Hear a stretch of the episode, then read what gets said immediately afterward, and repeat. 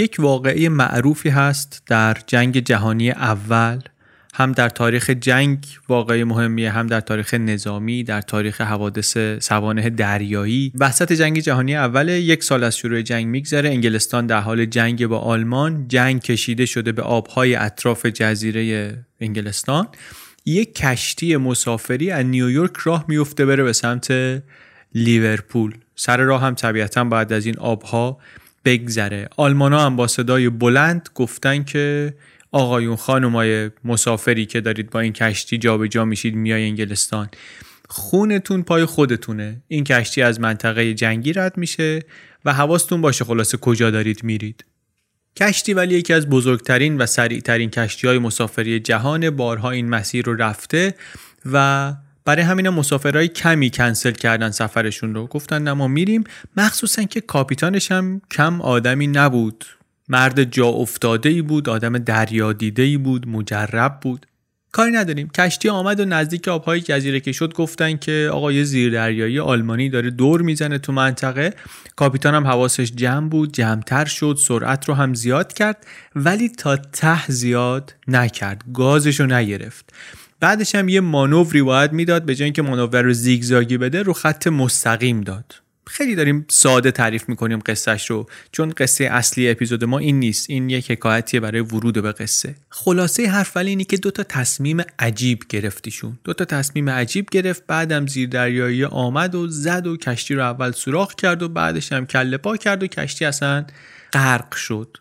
اتفاق خیلی اتفاق مهمیه، نقش اساسی هم داره بعداً در کشیدن آمریکا به جنگ، چون شهروندان آمریکایی خیلی کشته شدن توی این کشتی. صد سال هم هست که دارن تحلیل میکنن همه که چی شد که همچی شد. همه جوره هم نگاه شده به قضیه، کی خطا کرد، کی اشتباه کرد، کی سهل انگاری کرد. حتی گفتن شاید خود انگلیسی‌ها دستی دستی با فنا دادن کشتی خواستن آمریکایی‌ها رو بکشن به جنگ، شاید این مکر چرچیل بوده. اما نویسنده این کتاب میگه که من یک تئوری جدید دارم. میگه شاید این یکی از پرعقوبت ترین سوانح دریایی تاریخ فقط نتیجه این بوده که جناب کاپیتان چند تا تصمیم بد گرفته و شاید شاید شاید اون تصمیما به خاطر این بعد از آب در اومدن که وقتی که کاپیتان داشت میگرفتشون بعد از ظهر بود. در یک بعد از ظهر این تصمیما گرفته شدن.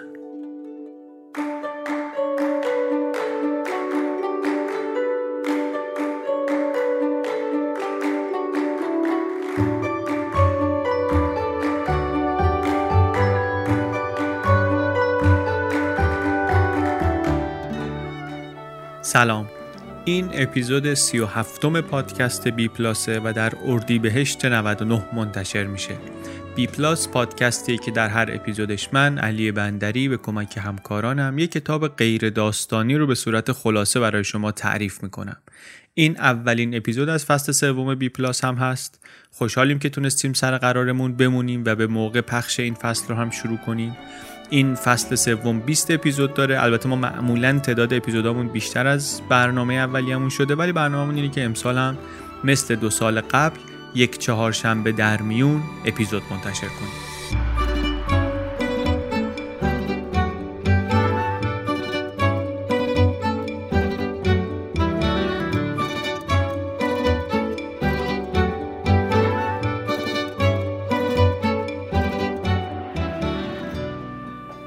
مثل همیشه یادمون باشه که پادکست ما جای کتاب خوندن رو نمیگیره. خوشحال میشیم که هر اپیزود رو به عنوان دعوتی ببینید برای خوندن کتاب.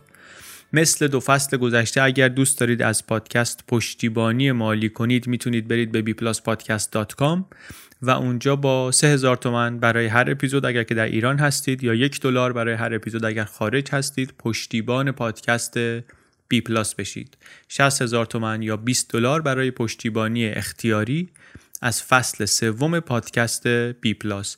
نه اخلاقاً، نه قانوناً، نه شرعاً، نه عرفاً، نه وجداناً هیچ اجباری برای این پشتیبانی نیست. این فقط امکانیه برای کسانی که میخوان و دوست دارن و میتونن که این کار رو بکنن.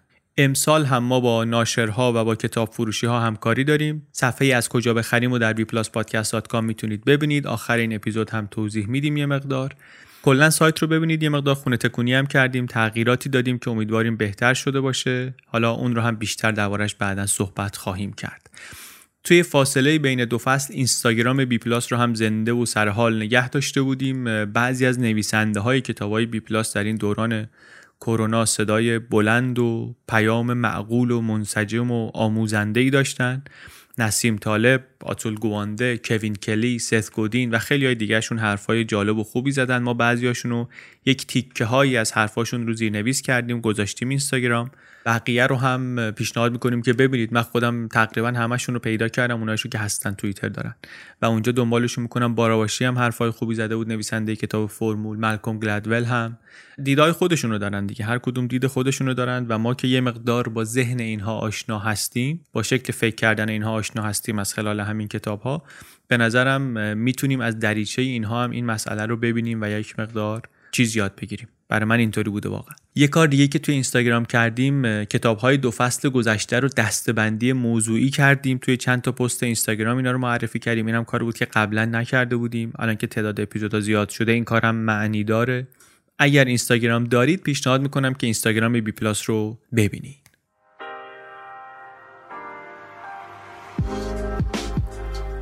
اسپانسر این اپیزود بی پلاس با همتاست. درگاه پرداخت اینترنتی با همتا یک سرویس ساده و سرراست و جمع و جور واسه شمایی که میخوای روی سایتت یا روی اپلیکیشنت امکان پرداخت داشته باشی. خیلی سریع بدون اینکه لازم باشه جایی مراجعه کنید، درگاه پرداخت رو روی سایت میاریم بالا. ما خودمون هم چند وقت داریم برای این پشتیبانی پادکست بی پلاس از با همتا استفاده میکنیم. هم راه اندازیش خیلی راحت بود، پلاگین وردپرسش رو سی ثانیه‌ای نصب کردیم، تا حد خوبی قابل کاستومایز کردن هم بود پیغاماش. پلاگین‌های دیگه هم البته دارن، ای پی آیشون هم کلاً چیز ترتمیزیه، هم خودش خوبه هم مستنداتش خوبه. راحت میتونید درگاه رو روی هر سایتی بیارید بالا. گزارش‌های مرتبی بهمون میده، تصفیه حساب توش هم مستقیم انجام میشه هم سریع انجام میشه، روزانه تصفیه میکنن. ما راضی هستیم واقعاً از سرویسی که داریم میگیریم، خوشحالم هستیم که با همتا اسپانسر این اپیزود بی پلاس شده. پرداخت اینترنتی با همتا، لینکش هم در توضیحات اپیزود هست. با همتا.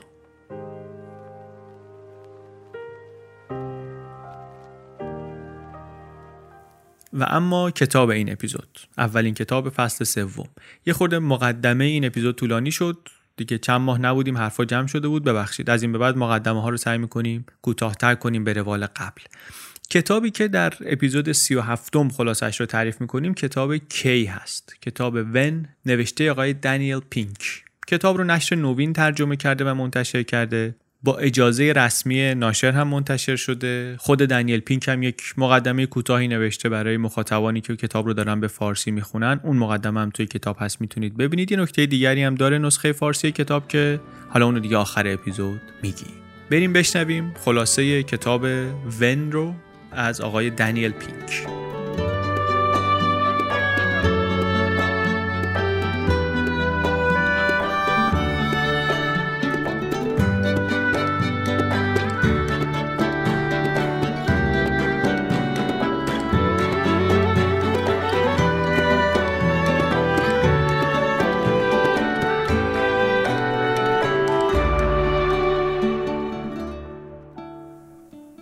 کتاب فروشی ها قدم اگر که بزنیم نگاه بکنیم این ور اونور رو، کلی کتاب چطور میبینیم، مخصوصا توی قفسه کتاب های توسعه فردی. چطور فلان کنیم، چطور تیم را مدیریت کنیم، چطور پروژه را برنامه ریزی کنیم، چطور زمانمان را مدیریت کنیم، چطور ازدواج کنیم، چطور طلاق بگیریم، چطور. از اینا خیلی کتاب زیاد نوشته شده. منتها تقریبا در جواب به سوال کی کسی کتابی ننوشته. اینکه کی باید این تصمیمات رو بگیریم تقریبا عرصه دست نخورده ایه. این کتاب دنبال اینه، اینکه کی باید این تصمیم ها رو بگیریم سوالیه که این کتاب میره دنبالش. میاد یک نگاه دقیق تری میکنه به زمان بندی، یه خورده اصلا ذهنمون رو روشن میکنه نسبت به مقوله زمان و رابطه ما باهاش. بعدم یه چیزایی میگه درباره اینکه نقاط مهم هر فرآیندی کجا هستن، چرا وسط پروژه، چرا رسیدن به نیمه یک پروژه یا مثلا نیمه زندگی نقطه خیلی مهمیه و نقطه حیاتیه و بعضی وقتا خطرناکیه، چرا خط پایان انرژی ما رو زیاد میکنه بعضی وقتا، چرا برنامه کاری بعضی از مدارس به یادگیری دانش آموزا ضرر میزنه، آسیب میزنه، و اینکه این نیروی نامرئی زمان رو چطوری توی سازمانمون، توی مدارسمون، توی زندگیمون بیاریم، چطوری به حساب بیاریمش، چه کار باید بکنیم. زمان نقشش رو میدونیم چیه، ولی خیلی بهش شاید فکر نکردیم، حداقل من بهش فکر نکرده بودم اینطور که نویسنده این کتاب بهش فکر کرده. آمده تحقیقات علمی رو بررسی کرده در اقتصاد، در کرونوبیولوژی، در روانشناسی اجتماعی، در جامعه شناسی، و اومده یه چیزی ارائه کرده به نام علم زمانبندی. اینطوری هم که میگه علم به درد بخوریه واقعا. چرا علم به درد بخوریه؟ به خاطر اینکه مثلا اگر شما زندانی باشی باید بری جلوی قاضی که بررسی کنه بهت حکم عفو مشروط بده یا نده. ها، یه جلسه استماعی داری، میخوان بررسی کنن ببینن که شما لایق عفو مشروط هستی یا نه.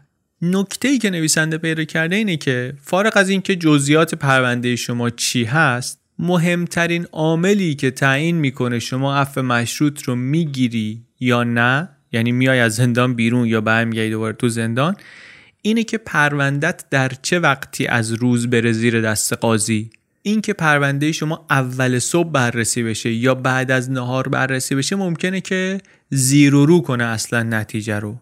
حرف عجیبی هم هست، میگه ده تا پرونده اگه شبیه هم باشن ببرشون جلوی قاضی برای اینکه بخواد حکم بده در جلسه استماع. اون چیزی که تعیین کننده است جزئیات پرونده نیست، طول حکم شما نیست. اون چیزی که تعیین کننده است اینه که الان که رسیده دست قاضی اول صبح یا بعد از ظهر یا دیر وقته یا چی.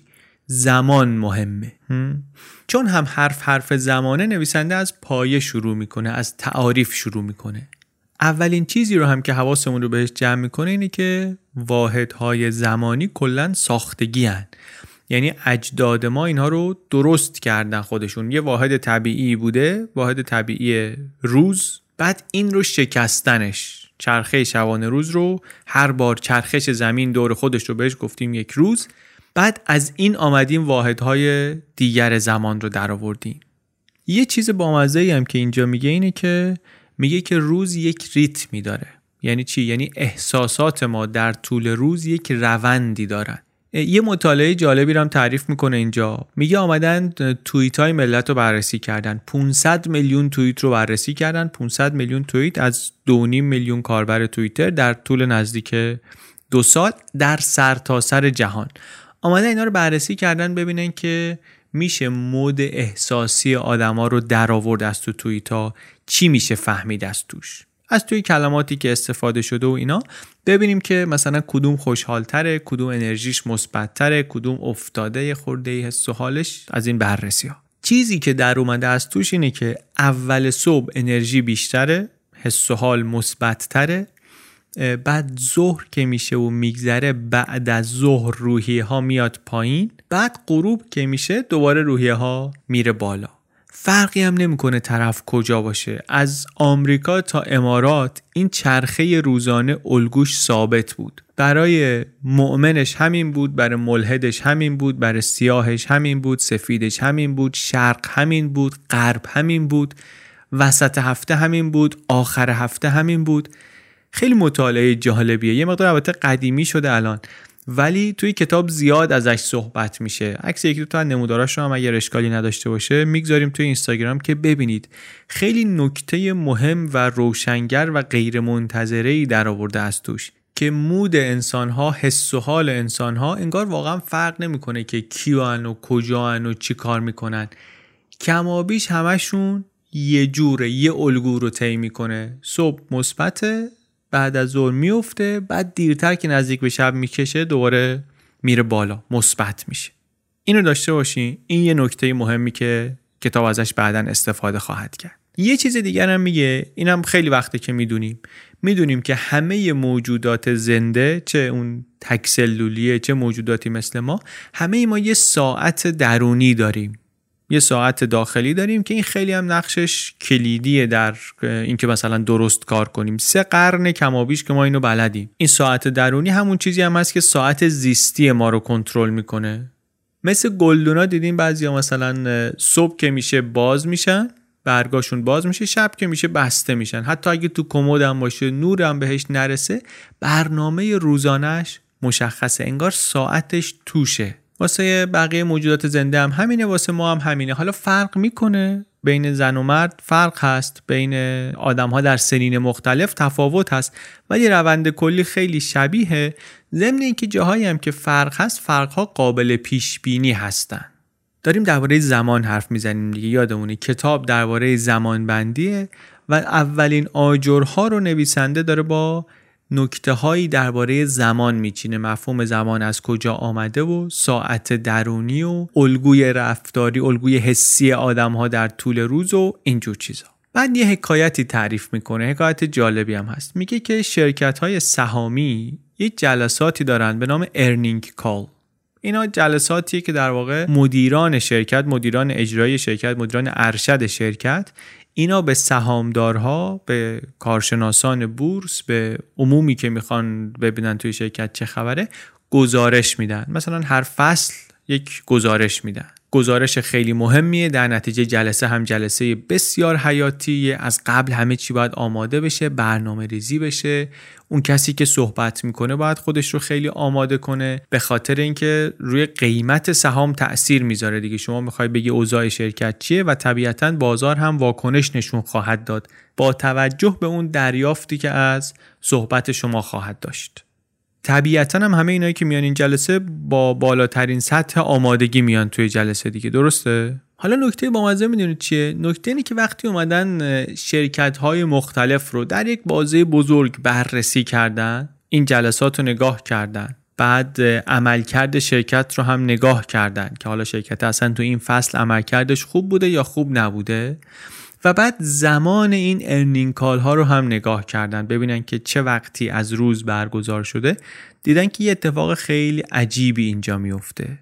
جلساتی که عصر برگزار شدن منجر شدن به اینکه قیمت سهام آمده پایین، به خاطر اینکه لحن کسایی که دارن جلسه رو اداره میکنن و صحبت میکنن، اینکه کجا مکس میکنن، کجا جوابشون خیلی قانع کننده روشن نیست، خیلی واضح نیست، یا چیزهای جزئی که ناشی از خلق و خوشونه در لحظه برگزاری جلسه، اینها اثر میگذاره روی دریافت کسانی که اون طرف خط نشستن، خبرنگارن، سهامدارن، تحلیلگر بازارن. انقدر نتایج شفاف بود، انقدر جای گفتگو نداشت که کسایی که این مقاله رو نوشته بودن یه کاری کردن که معمولا دانشمندا در مقاله هاشون نمی کنن. اومدن توصیه عملی کردن، گفتن که آقایون خانم ها جلسات ارنینگ کالتون رو عصر برگزار نکنین، جواب نمیده، قیمت سهامتون میاد پایین. حالا ممکنه بازار دوباره خودش رو تنظیم کنه، قیمت اگه قرار اگه اشتباهی اومده پایین دوباره بره بالا، یا اگه مثلا اشتباهی رفته بالا بیاد پایین، نقطه‌ش رو پیدا کنه. ولی حرف اینه که زمانی که شما جلسه رو برگزار میکنی اثر میذاره روی واکنش اولیه‌ای که بازار نشون میده به صحبت‌های شما. اگر شما این اپیزود رو تا همینجا گوش بدی و بگی که خب من چیزی رو که می‌خواستم یاد بگیرم یاد گرفتم، نتیجه‌ای که می‌گیری این است که خب کارهای مهممو باید اول صبح بکنم. هر چی کار مهم دارم اول صبح بکنم که روحیه‌ام بهتره و شرایط بهتره و اینا. منتها نویسنده میگه که قضیه به این سادگی نیست، انقدر هم سرراست نیست. اینکه زمان درست برای انجام یک کاری که یه بستگی داره به اینکه اصلا اون کار چیه و اینکه کی هست که میخواد این کار رو انجام بده. جفتش مهمه، اصلا جنس کار تو چیه مهمه، و اینکه شما که میخوای این کار رو بکنی کی هستی هم مهمه.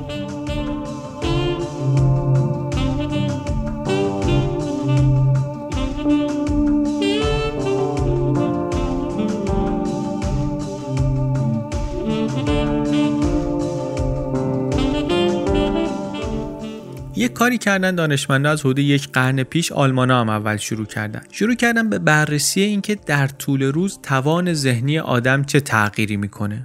سه تا نکته رو ما در این باره میدونیم. سه تاش هم نکته های جالبی هن. یکی اینه که توانایی‌های شناختی ما در طول روز ثابت نیست، یکسان نیست.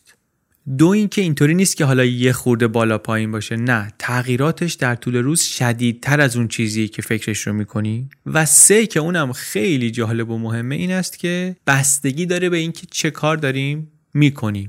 یعنی چی چه کار داریم می‌کنیم؟ یعنی اگه کارا رو ببینیم دو نوع، یه سری کارهایی هستن که به تحلیل احتیاج دارن، یه سری کارهایی هستن که شهودی ان، مثلا به بصیرت احتیاج دارن. یه سری کارهایی، مسائلی که شما برای حلش منطق لازم داری مثلا، یه سری کارهایی که شما برای حلش احتیاج به کشف لحظه‌ای داری، الیاز داری یه چیزی یهو به ذهنت برسه، بگی آ گرفتم چی شد. نویسنده میگه که شواهد زیادی ما داریم که نشون میدن که کارهای تحلیلی، کارهایی که دقت لازم دارن، اینا صبح‌ها وقت بهتریه براشون. هوشیاری در صبح بالاست، بالاتر هم میره در طول صبح، سطح انرژی هم همینطور، حوالی ظهر دیگه اوجشه، بعد از ظهر کم کم افول میکنه. یه امتحانی رو مثال میزنه، یه امتحان سراسری در مدارس دانمارک رو مثال میزنه. دانمارک معروفه که مدارسش خوبن و سیستم آموزشیش قویه و کارآمده و اینها. این امتحان کامپیوتریه، منتها چون تعداد کامپیوترها کافی نبوده، تصادفی زمانبندی میکردن، دانش آموزا دو شیفته امتحان میدادن، یه عده‌ای مثلا صبح امتحان میدادن، یه عده عصر امتحان میدادن. بعد دیدن که اونایی که عصر امتحان میدن نمرهشون پایینتره، انقدری پایینتره که انگار مثلا از یه خانواده فقیرتر آمده باشن، انقدری پایینتره که انگار والدینشون سطح سواد کمتری داشته باشن، انقدری پایینتره که انگار بچه دو هفته مدرسه نیامده باشه. یعنی معنیدار بود اختلافش. پس یه سری کارهایی، کارهایی که تحلیلی هستن، دقت احتیاج دارن، اینا صبح‌ها مثلا زمان بهتری هستن براش. ولی یه سری کارهای دیگه هم هستن، اینا کشفی هن. مثلا دو تا چیزی هستن با هم ارتباطی دارن که این ارتباط مستقیم دیده نمیشه. راه حلای اینجور مسائل معمولاً وقتی به ذهن آدم میرسه که داره اتفاقاً به یه چیز دیگری فکر میکنه، وقتی که ذهن اونقدر هم دقیق و هوشیار نیست. اینجور کارا کاراییه که عصر براشون وقت بهتریه. پارادوکس عجیبیه، بهش هم میگن پارادوکس الهام، اینسپایریشن پارادوکس. میگن که ابداع، خلاقیت وقتی در اوجه که ما حداقل از نظر اون ساعت زیستیمون در اوج توانایی شناختیمون نیستیم، یه خورده اصلا پایین‌تریم. پس چی فهمیدیم؟ پس فهمیدیم که توصیه کلی این که کار مهماتو قبل از ظهر انجام بده توصیه خوبی نیست. باید ببینیم کار چیه، بعد بر اساس اون تصمیم بگیریم که کی براش وقت بهتریه. منتها مسئله بعدی که گفتیم باید بدونیم اینه که اون کسی که میخواد بکنه این کار رو کیه، کننده کیه. به خاطر اینکه همه آدما چرخه روزانه‌شون شبیه هم نیست. هر کدوم از ما یه تیپ چرخه‌ای داریم، یه کرونوتایپی داریم. بعضیا جغد شب بیدارند، بعضیا خروس سحرخیزن. جغدا اونایی ان که صبح دیر شروع میکنن به کار کردن، اصلا از صبح بعدشون میاد، ظهر، عصر موتورشون اصلا دیرتر روشن میشه، عصر و غروبه که اوج میگیرن. خروسا از اون ور اونایی ان که راحت بیدار میشن، در طول روز خیلی پر انرژی ان، ولی عصر که میشه دیگه کم کم افت میکنن.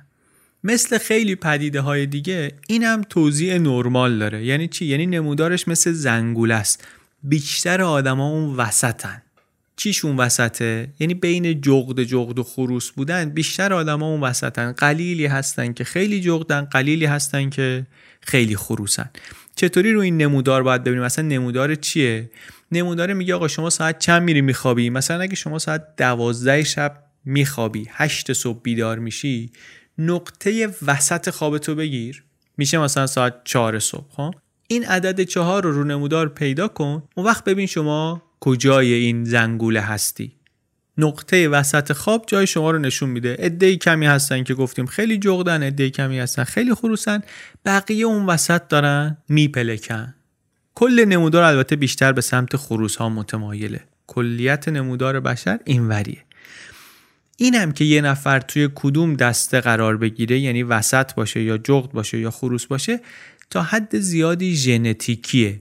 مثلا زمان تولد نقشش مهمه این وسط. متولدین پاییز و زمستان احتمال اینکه خروس باشن بیشتره، بهار و تابستونیا احتمال جغدیشون بیشتره. بعد در طول عمرم این تغییر میکنه، بچه ها معمولا خروسترن، نوجوان که بشن میرن به سمت جغد شدن، بعد سن هرچی بالاتر بره دوباره آدم برمیگرده به سمت خروس شدن، یعنی صبح زودتر بیدار شدن.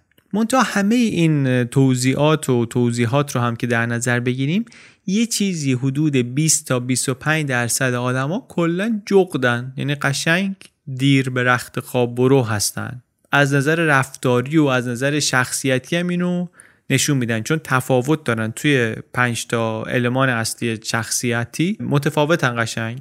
اونایی که خروس هستن صبح زود بیدار شو هستن، آدم صبح صبح هستن، عموما مثبت اندیش‌ترن، برنامه ریزترن، احساسات پایدارتر دارن، آدمای خوشایندترین، خوشحالترین مجموعاً. جغدا هیجانی واکنشی ترن، ریسک پذیرترن، خطرناکترن، میشه گفت حتی بیشتر محتمله که طرف الکل یا سیگار یا کافئین یا مخدرها برن، از اینجور چیزا. باز دوباره شما اگه آدمی باشی که سریع دنبال یه راه حل و جواب باشی، ممکنه فکر کنی که بله دیگه سحرخیز باش تا فلان باشی، کسی هم به آدم جغد کار نباید بده به خاطر اینکه خب معلوم نیست پس فردا میخواد بره چی بکشه، در حالی که اینطوری نیست. مسئله به این سادگی نیست. اینها از اون ور خلاق‌ترن، توی تستایی که مثلا شبیه تست هوش و اینها عموما حافظه‌شون بالاتره، بهتره، شوخیگیرشون بهتر کار میکنه، سنس آف هیومرشون بهتره، و از اون طرف جامعه و شرایط جامعه هم چندان براشون مساعد نیست. جغدها مثل آدمای چپ دست هستن در جامعه‌ای که اکثریت راست هستن. چپ دستا چطوریه که قیچی و میز تحریر و اینا اصلا براشون ساخته نشده معمولاً. جغدا هم همینطورن. کاری نداریم، این بحث بحث اصلی ما نیست. چیزی که قراره به درد ما بخوره چیه؟ اینه که ما اگر بدونیم کجای نمودار هستیم، یعنی به کدوم سمت بیشتر متمایلیم و کی بهترین فعالترین وضعیت ذهنمون رو داریم تجربه میکنیم و چه جور کاری قرار انجام بدیم، اون وقت میتونیم بهتر تصمیم بگیریم، اون وقت میتونیم بهتر زمان بندی کنیم، اون وقت میتونیم عملکردمون رو برسونیم به بالاترین حدش. یعنی چی؟ یعنی سحرخیز باش تا کام روا باشی واسه همه نیست. مهم اینه که نوع کاری که میخوای بکنی با اون نوع چرخه بدنی که شما یه کننده کار داری هماهنگ باشه. پس باید هم نوع کار رو بشناسیم، هم اون چرخه بدن خودمون رو به عنوان کسی که میخواد کار رو انجام بده. یک نکته خیلی جالبی درباره این کتاب که واقعا کتاب رو از نظر عملی کتاب ارزشمندتری میکنه، این است که آخر هر بخشی میاد یه سری راهنمایی عملی میده، یه هندبوکی داره انگار آخرش. این بخش چرخه روز و اینها رو که تمام میکنه یه تستایی میده، یه سری سوالایی میده که اینا رو جواب بدی میتونی بفهمی که تیپ چرخه‌ای شما چیه. چون این بخش کتاب رو کسی که بخونه احتمالاً کنجکاو میشه که ببینه خب خودش چیکاره، از کجای نموداره، میخواد تصمیم بگیره، از این چیزی که یاد گرفته استفاده‌ای بکنه دیگه. زمیمه‌ای که نویسنده اونجا گذاشته کار رو واقعاً راحت کرده، کتاب رو از اونی هم که بود ارزشمندتر کرده.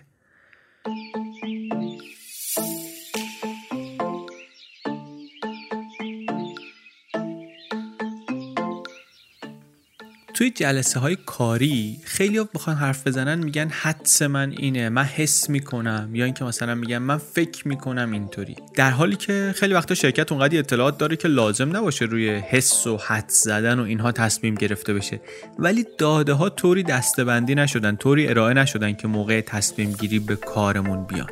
اسپانسر این اپیزود هوش تجاری ویترای، کارش همینجا به درد میخوره. شما توی شرکتتون، توی کسب و کارتون کلی اطلاعات دارین از امور مالی، از انبارداری، از فروش، ولی بازم ممکنه دید نداشته باشین روی کلی کار.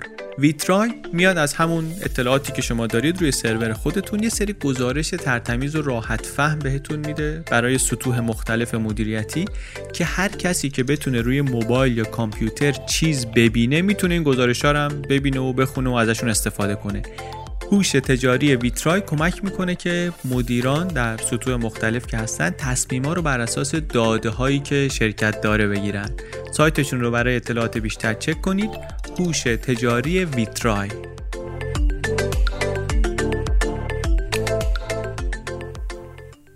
البته درسته که همه ما اینطوری نیست که کنترل کامل داشته باشیم روی برنامه کاریمون، خیلی چیزا دست ما نیست، ولی همین که بدونیم کمک میکنه که از تغییرات مودمون و از تغییرات توان ذهنیمون یه بهره بهتری ببریم. حتی اگه کل برنامه‌مون رو خودمون نمیتونیم کنترل کنیم، یه بخش کوچیکش رو درست‌تر برنامه‌ریزی کنیم، بهتر استفاده کنیم. مثلا اگه یه کاری داریم که یه بخشش اینه که یه سری ایمیل روتین جواب بدیم، یه بخشش اینه که یک سری مسئله حل کنیم، یعنی یه سری یه کارهایی رو براش یک راه حلی پیدا کنیم. درسته ممکنه کل کار رو نتونیم عوض کنیم، ساعت کار رو نتونیم عوض کنیم، ولی میتونیم تنظیم کنیم احتمالاً که کی کدوم این کارا رو انجام بدیم که بهترین خروجی رو بگیریم ازش دیگه. یا حتی درباره ورزش کردن نویسنده میگه که اینکه چه زمانی ورزش کنیم بستگی داره به اینکه هدفمون از ورزش چیه. وزن میخوایم کم کنیم، انرژی میخوایم زیاد کنیم، قدرت میخوایم بگیریم، آسیب دیدگی رو میخوایم برطرف کنیم، برنامه چیه، چی میخوایم به چی میخوایم برسیم. برنامه‌مون رو باید بسته به این بریزیم که هدفمون چیه و شرایط بدنی ما در ساعت‌های مختلف روز چطوریه. یه حرف جالب و کاربردی دیگری هم که میزنه اینه که مثل همین چرخه‌ای که گفتیم ما در طول روز داریم که یه اوج میگیریم، بعد افول داریم، بعد یه بازگشت داریم، اوج مجدد. این رو تقریباً در هر کار دیگری هم میشه دید. یعنی چی؟ مثال میزنه از کتاب دیلی ریچوالز، کتاب آداب روزانه، عادت‌های روزانه. ترجمه هم شده، قبلا هم توی اپیزود کار عمیق ازش حرف زدیم. دو تا ترجمه هم داره، جفتش هم خوبه.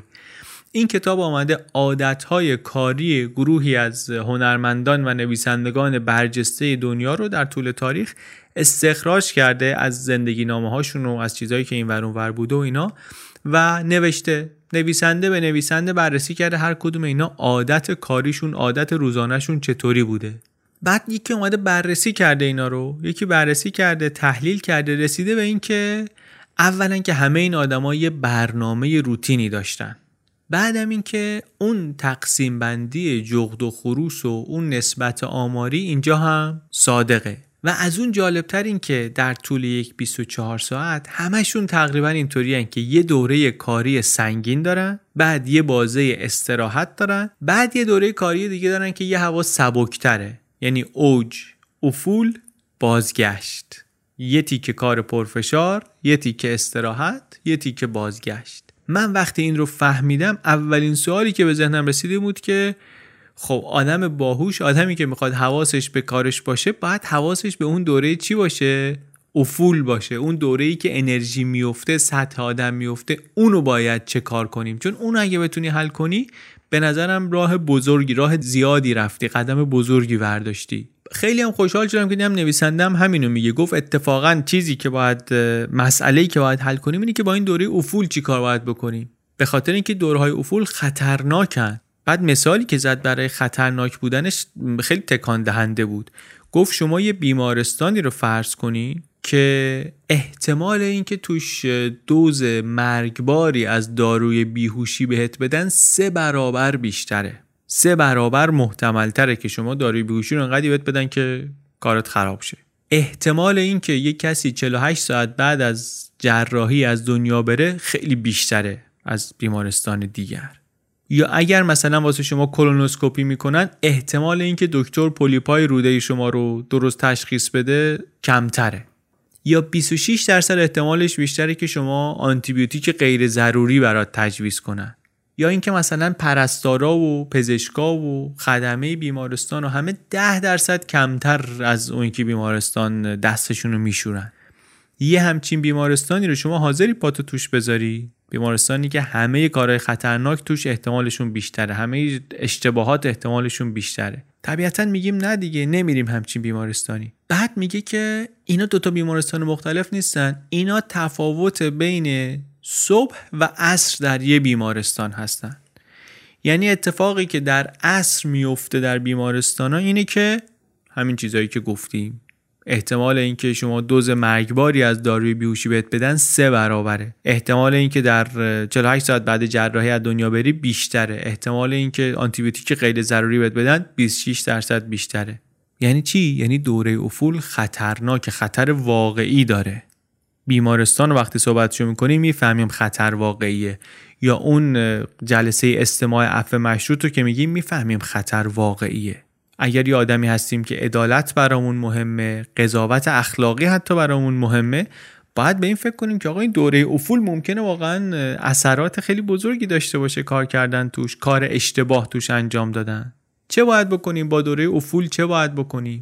یه جواب کلی اینه که استراحت کنیم، زنگ تفریح بگیریم، بریک داشته باشیم.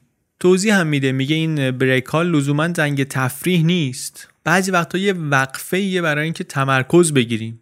مثلا میگه توی اتاق عمل وقتی که بیمار آماده است، تیم جراحی میخوان کار رو شروع کنن، قبل از این که شروع کنن به کار، رسم اینه که یه قدم میرن عقب، خودشونو معرفی میکنن، از روی بورد اطلاعات بیمار رو تکرار میکنن، این عملی که میخوایم انجام بدیم اینه، مشکل اینه، و هر کدوم سی ثانیه درباره کاری که باید بکنن صحبت میکنن، توضیح میدن، بعدم عمل رو انجام میدن. و قبل از اینم که عمل تمام بشه، قبل از این که مریض رو ببندن، دوباره همین کار رو تکرار میکنن.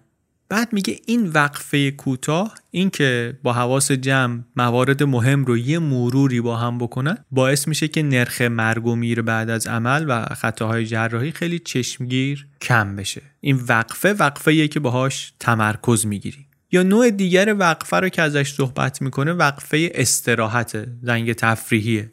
مثلا اون مدرسه های دانمارک بود، گفتیم که بچه‌ها صبح امتحان میدن، جوابشون یه طوره، اونایی که عصر امتحان میدن یه طور دیگه است. میگه فهمیدن اگر یه زنگ تفریحی داشته باشن که یه آب میوه‌ای بخورن اون وسطش، این فاصله‌ای که بین دوتا نتیجه بود کم میشه. حتی توی سیستم قضایی هم میگه دیدن که اگر تو اون دادگاه عفو مشروط قاضی یه وقفه استراحت ریزی، یه زنگ تفریحی داشته باشه، شرایط دوباره شرایط عادی میشه انگار در ذهن و روان قاضی. توضیح هم میده نویسنده که زنگ تفریح خوب چطوریه، یعنی اصلا زنگ تفریح چطوری باشه بهتره. اولش هم میگه میگه زنگ تفریح همین که باشه از نبودنش بهتره، یعنی یه استراحت معمولی که این شرایط رو نداشته باشه هم بهتر از استراحت نداشتنه. منتها میگه این چیزایی که من میگم اگه رعایت کنین باعث میشه که اثرگذاریش بیشتر هم بشه. چی این چیزایی که میگه؟ میگه حرکت کردن از سکون بهتره. تو همون چند دقیقه استراحتی که داری یه قدمی بزنی بهتر از اینه که ساکن بایستی.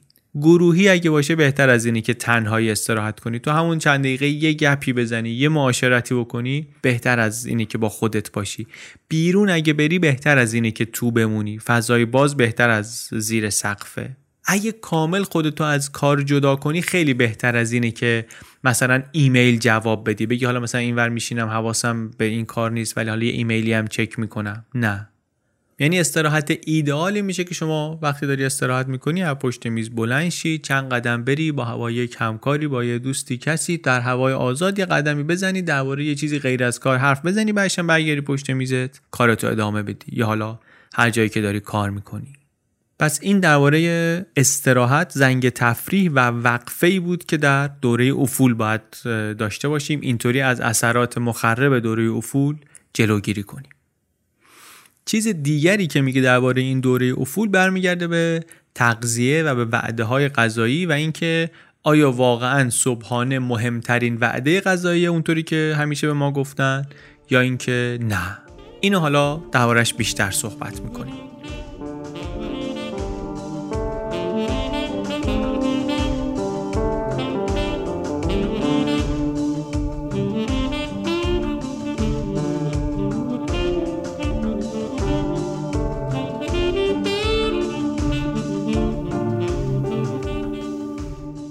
گفتیم که میخوایم برنامه روزانمون رو تا جایی که میتونیم با چرخه طبیعی روز خودمون و جنس کارمون تنظیم کنیم، هماهنگ کنیم.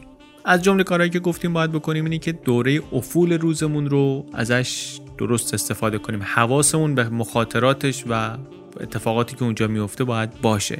با چی؟ گفتیم با زنگ تفریح، با وقفه هایی که در کار ایجاد میکنیم. موضوع بعدی که توی دوره افول مهمه غذاست.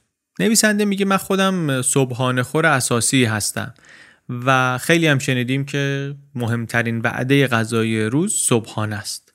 منتها میگه به تحقیقات که نگاه میکنیم میبینیم که این حرفایی که درباره صبحانه میزنن خیلی هم دقیق نیست. بیشترش بر اساس observational studies، بر اساس مطالعات مشاهده‌ای، آزمایش‌های کنترل شده نیست که مثلا گروه کنترل داشته باشی و اینها.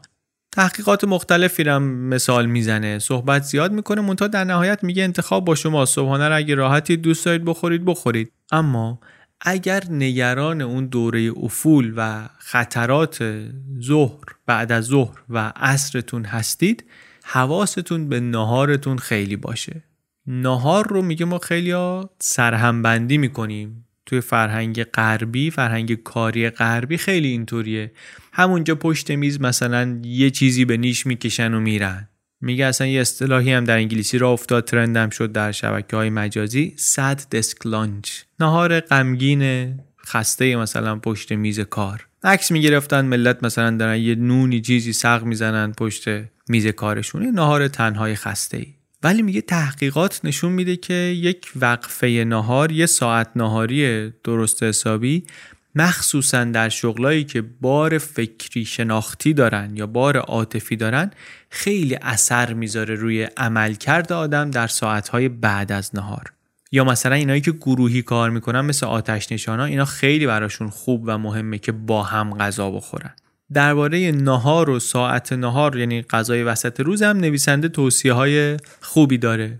میگه مثلا یه چیز مهم اینه که از کار باید فاصله بگیری، هم روانی فاصله بگیری، هم اگه بتونی فیزیکی فاصله بگیری. خوبه که تمرکزتون رو آزاد کنید، یعنی اینکه کار فکری دیگری هم اون موقع نکنی. و اینکه اگر انتخاب با خودتون باشه، یعنی مثلا چی بخورم چی نخورم و کجا بخورم و با کی بخورم و اینا دست خودتون باشه، کیفیتش و اثرگذاریش بیشتر میشه. دیگه چی؟ بجز اون زنگ تفریح و وقفه هایی که گفتیم میشه داد و این ناهار، چیز دیگری که ازش حرف میزنه چرت زدنه. چرت هم میگه خیلی چیز مهم و خوبیه. اوائل قرن بیست و یک میگه دولت اسپانیا اومد سیستا رو رسما تعطیل کرد.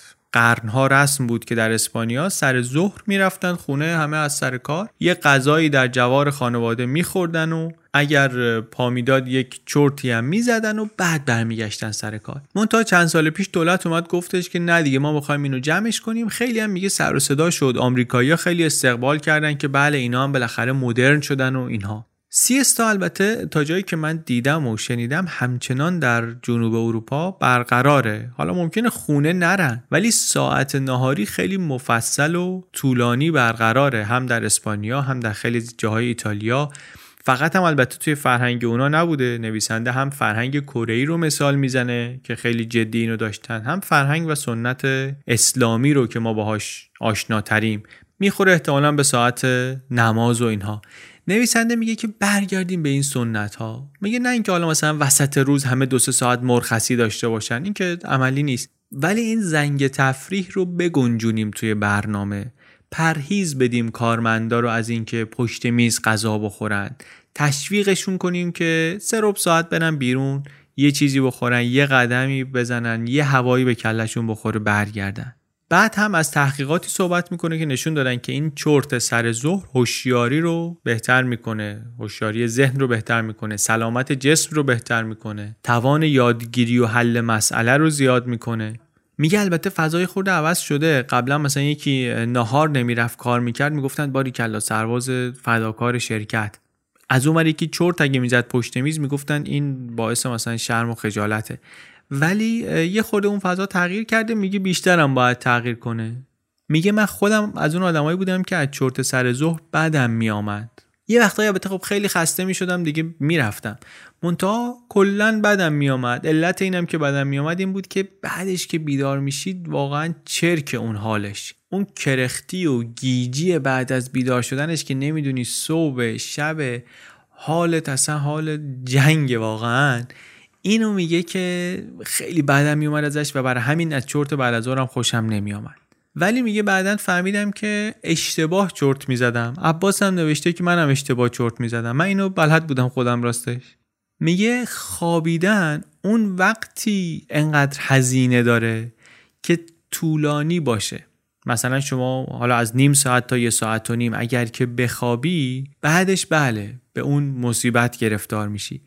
ولی اگه ده تا بیست دقیقه یه چرت اونطوری بزنی، یه پاورنپ اونطوری بگیری، اون وقته که آثار مثبتش رو میتونی ببینی. حالا خیلی کوتاه هم خوب نیست، پنج دقیقه‌ای هم واقعا میگه که مثلا تأثیری نداره در کاهش خستگی و افزایش هوشیاری، ولی چرت ده دقیقه‌ای تقریبا میگه روی همه جنبه‌های ذهنی و جسمی اثر مثبتی داره.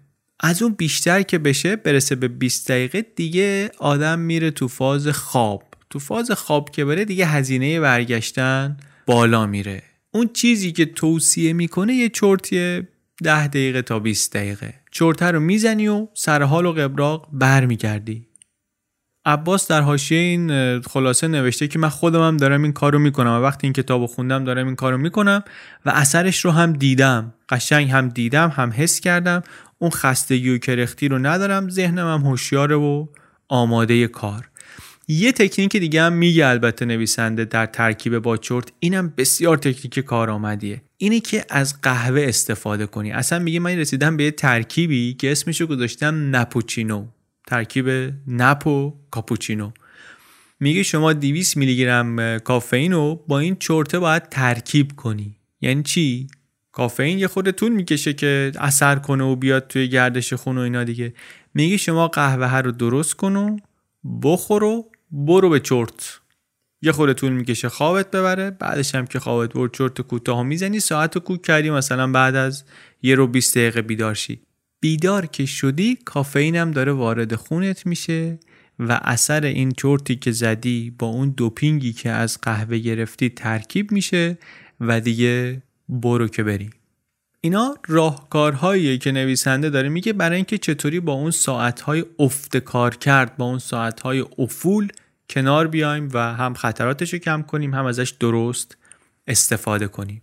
آخر این بخش هم دوباره یه سری راهکار عملی میده که چطوری این وقفه های استراحتمون رو مدیریت کنیم، چطوری کنترلش کنیم که هم گم نشن وسط شلوغی کارا، همین که کیفیت خوبی ازشون بگیریم. این بخش هم حالا هم خودش جالبه، تکنیکاش جالبه، مطالعاتی که بهش ارجاع میده جالبه، همین دفترچه راهنمای عملی کوتاهی که آخرش هست.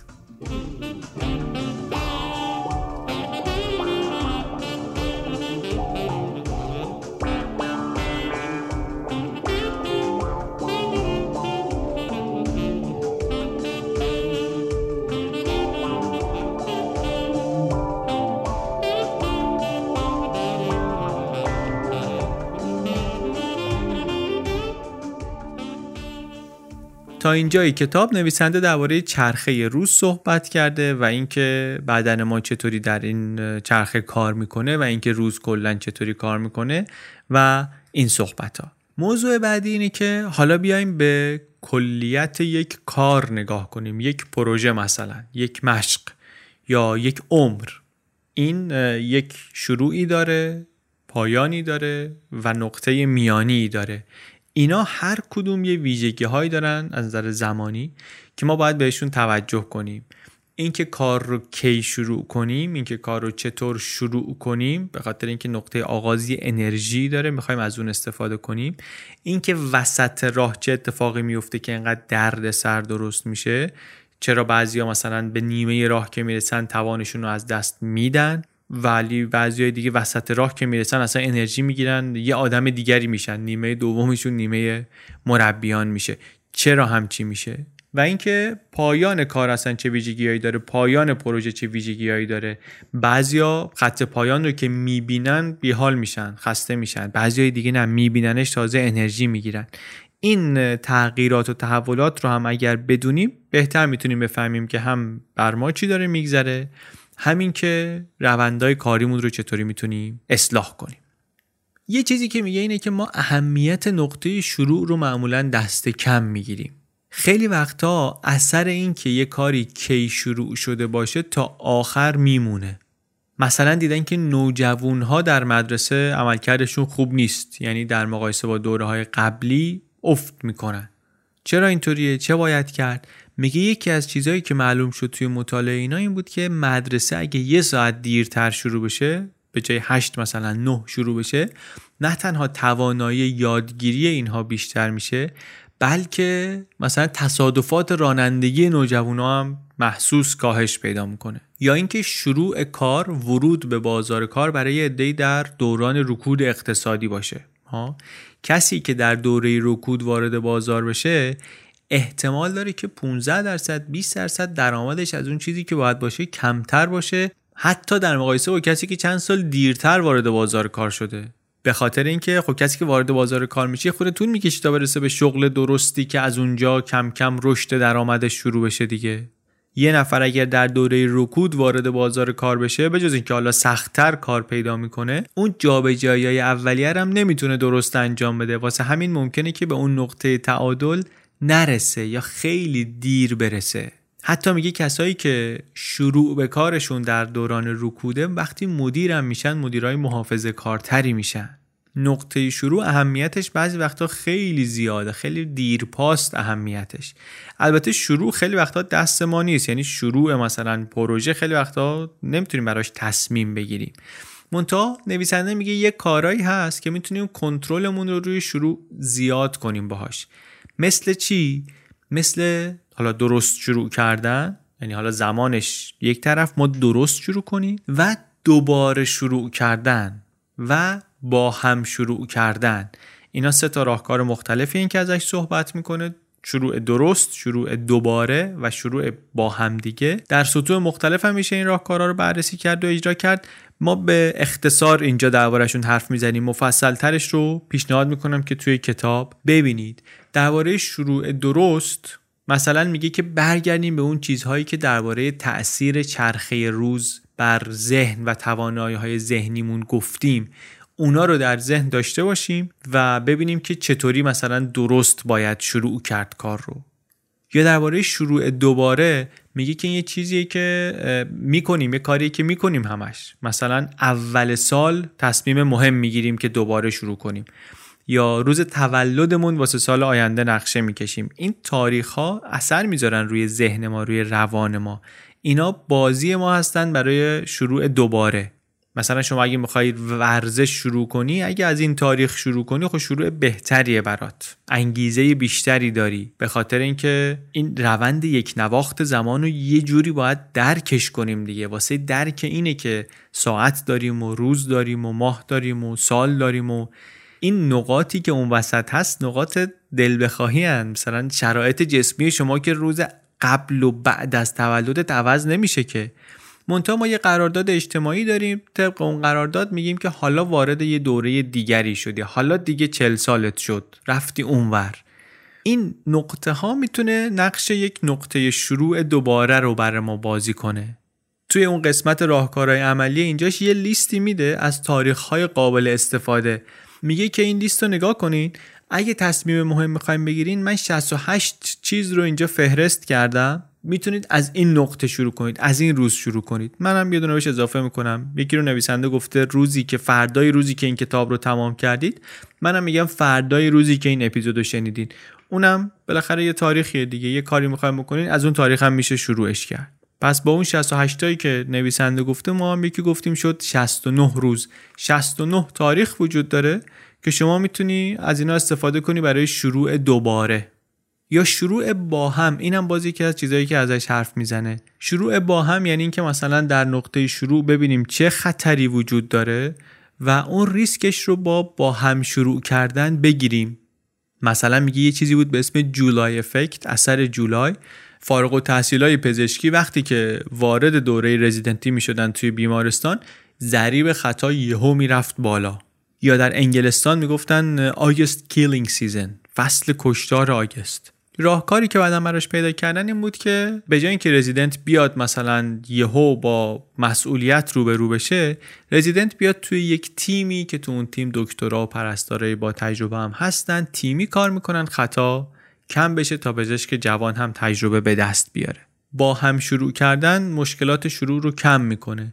یا اینکه مثلا میگه دیده بودن که پدر مادرایی که برای اولین بار بچه دار میشن خیلی مشکل دارن، بالاخره سر و کله زدن با نوزاد سخت هست، بی تجربه هم هستن، سختی کارشون بیشتر میشه. یه برنامه‌های حمایتی هست در بعضی از کشورها که در این دوران شروع یه مراقبت ویژه‌ای میدن، یه پرستاری منظم سر میزنه، یا اینکه مثلا اینا میرن پیش یه پرستاری، مشکلات رو بررسی میکنن، روند تغذیه رو بررسی میکنن، مسائل خواب رو، هر چیزی که پدر مادر نمیدونن. و گیج میزنن دربارش، اینها رو با کمک پرستار و مشاور و اینا بررسی میکنن. خیلی هم اطلاعات طبیعتاً جمع میکنن از توش و وقتی که بررسی میکنن میبینن که بله، نرخ مرگ و میر، مسائل مربوط به مشکلات رفتاری، کیفیت تغذیه خانواده، اینا همه بهبود پیدا کرده بر اثر، از جمله بر اثر این برنامه ها. سلامتی بچه هم بهتر شده، یادگیریش هم بالا رفته، واکسن هم بیشتر میزنن، مادرهاشون هم بعدن بیشتر تونستن برگردن برن سر کار، به خاطر اینکه شروع رو با هم داشتن، با هم شروع کردن. اثرات شروع ناموفق رو اینطوری کم کردن. به همین شکلی که درباره شروع صحبت کردیم، کتاب به نقطه میانی، نقطه وسط کار هم میپردازه، به پایان کار هم میپردازه. درباره وسط کار میگه که اولین چیز اینه که اصلا حواسمون باید باشه که چه نقطه‌ای وجود داره. نقطه وسط نقطه خیلی مهمیه، توجهمون خیلی وقتا بهش کمه. بعد میگه برای اینکه در اون نقطه وسط جون بگیری، فکر کن عقبی، فکر کن از برنامه عقبی، فکر کن از رقیبات عقبی، عقبی ولی فقط یه خورده عقبی، به جنبی رسیدی. این حال به جنبی رسیدی میگه فشفشت رو روشن میکنه واسه ادامه مسیر. اینم به نظرم خیلی راهنمایی خوبی بود. درباره پایان هم حرفای جالبی میزنه، راهنمایی‌های عملی خوبی داره. مثلا از این میگه که آدما توی آخرین سالهای دهه‌های مختلف عمر سعی میکنن معمولاً که به یه دستاوردی برسن، یه فشار اضافه میارن که به یه چیزی برسن. تو بیست و نه سالگی یا سی و نه سالگی یا چهل و نه سالگی دهه رو میخوان یه پله جلوتر یا بالاتر تموم کنن، بهتر تموم کنن. یک شاهدی که میاره اینه که تعداد کسانی که اولین ماراتونشون رو مثلا توی هر کدوم از این سنها میدوئن، از سالهای قبل و بعدشون بیشتره، برنده هاش هم بیشترن، تندتر هم یعنی میدوئن اینا. البته خودکشی هم بیشتره توی بیست و نه، سی و نه، چهل و نه، خیانت هم بیشتره. نزدیک خط پایان یعنی آدما یه زور دیگه میزنن. حالا این خط پایان ممکنه پایان پایان نباشه، پایان یک دوره ای باشه، ولی این خصوصیت رو داره.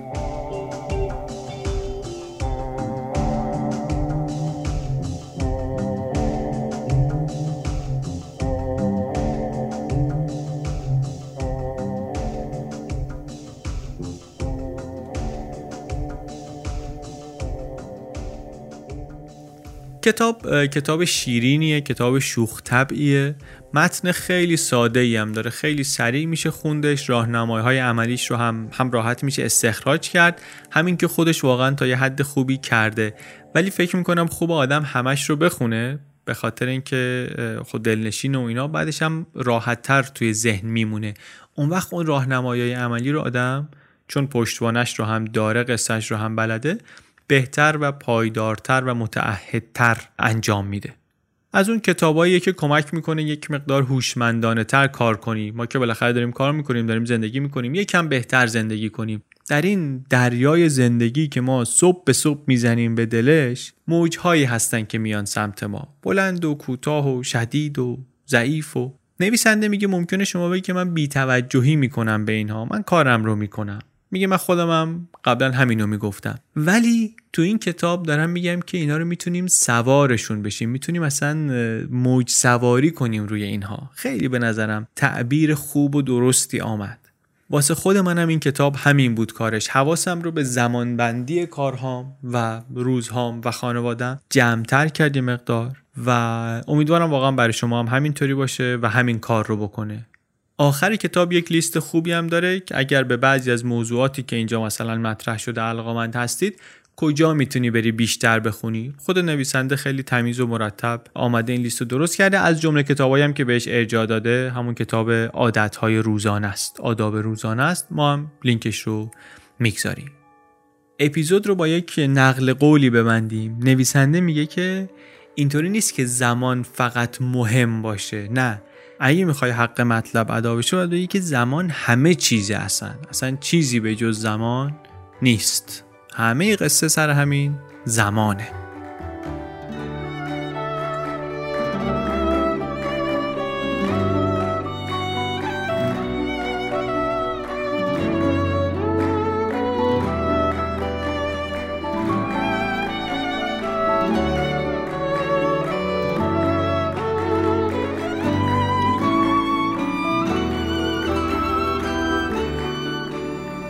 چیزی که شنیدین اپیزود سی و هفتم پادکست بی پلاس بود. این اپیزود بی پلاس رو من علی بندری به کمک عباس سیدین و امید صدیق فرد درست کردیم. این اپیزود خلاصه کتاب ون بود که نشر نوین با عنوان کی منتشرش کرده. همین الان از صفحه از کجا بخریم بی پلاس پادکست دات کام میتونید ببینید که این کتاب رو از کجاها میشه تهیه کرد. نسخه الکترونیک این کتاب رو از فیدیبو هم میتونید بگیرید. فیدیبو اپلیکیشنیه که توش میتونین هم این کتاب رو هم کلی کتاب دیگه، چه از کتاب‌های بی پلاسی چه از کتاب‌های غیر بی پلاسی، بخونید نسخه الکترونیکش رو یا بشنوید نسخه صوتیش رو. گفتیم که نسخه فارسی این کتاب با اجازه رسمی ناشر و نویسنده منتشر شده. نکته مهم دیگری که هست اینه که نسخه الکترونیکی این کتاب الان مجانیه. شما میتونید که رایگان این کتاب رو از همون فیدیبو بگیرین و بخونین. یه جدولی هم داره. گفتم آخر هر فصل یه هندبوکی داره. آخر فصل اولش یه جدولی داره که چند تا سوال میپرسه، کمک میکنه که هر کسی با جواب دادن به این سوالها بفهمه که کی چه کاری رو باید انجام بده. این جدولا حالا به جز اینکه توی کتاب هست، ما هم اینو جدا برداشتیم توی یک فرمی فارسیش کردیم، یه خورده مرتب منظمش کردیم. این فایل رو هم جدا میگذاریم که کسی که بخواد بتونه استفاده کنه. توی سایتمون میگذاریم این فایل رو ببینین. جدول کاربردیه، تمرین کاربردیه، کمک میکنه که دستمون بیاد که چه ساعتهایی چه کاری رو بهتره که انجام بدیم. امیدوارم که به درد شما هم بخوره. ممنون از با همتا و ویترای اسپانسرهای این اپیزود و ممنون از فیدیبو و نشر نوین که در این اپیزود کنار ما بودن و همچنین ممنون از پیمان عربزاده برای موزیک اینتروی بی پلاس. موزیک اینترو رو همونطور که متوجه شدید ما از ابتدای فصل سوم عوض کردیم. موزیک جدید ساخته آقای پیمان عربزاده است. ما امسال هم یک چهارشنبه در میون خلاصه کتاب تعریف میکنیم در بی پلاس، پادکستی از پادکست های چنل بی.